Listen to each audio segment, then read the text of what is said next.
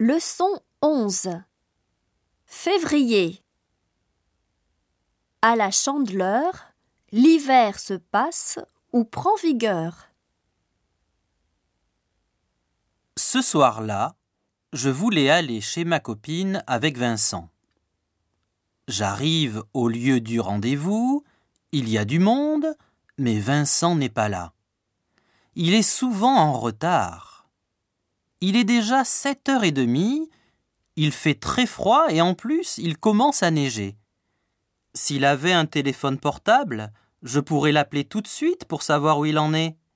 Mais évidemment, monsieur déteste les portables. Au bout d'une demi-heure, il arrive, tout joyeux. Je suis vraiment désolé, mais il m'est arrivé une chose surprenante. Je viens de rencontrer une amie d'enfance sur le chemin. Tu te rends compte? C'est incroyable de tomber sur une amie française que je n'ai pas vue depuis vingt ans dans une rue de Tokyo. J'aimerais bien te la présenter la prochaine fois. Il m'est souvent très difficile de ne pas m'énerver contre lui.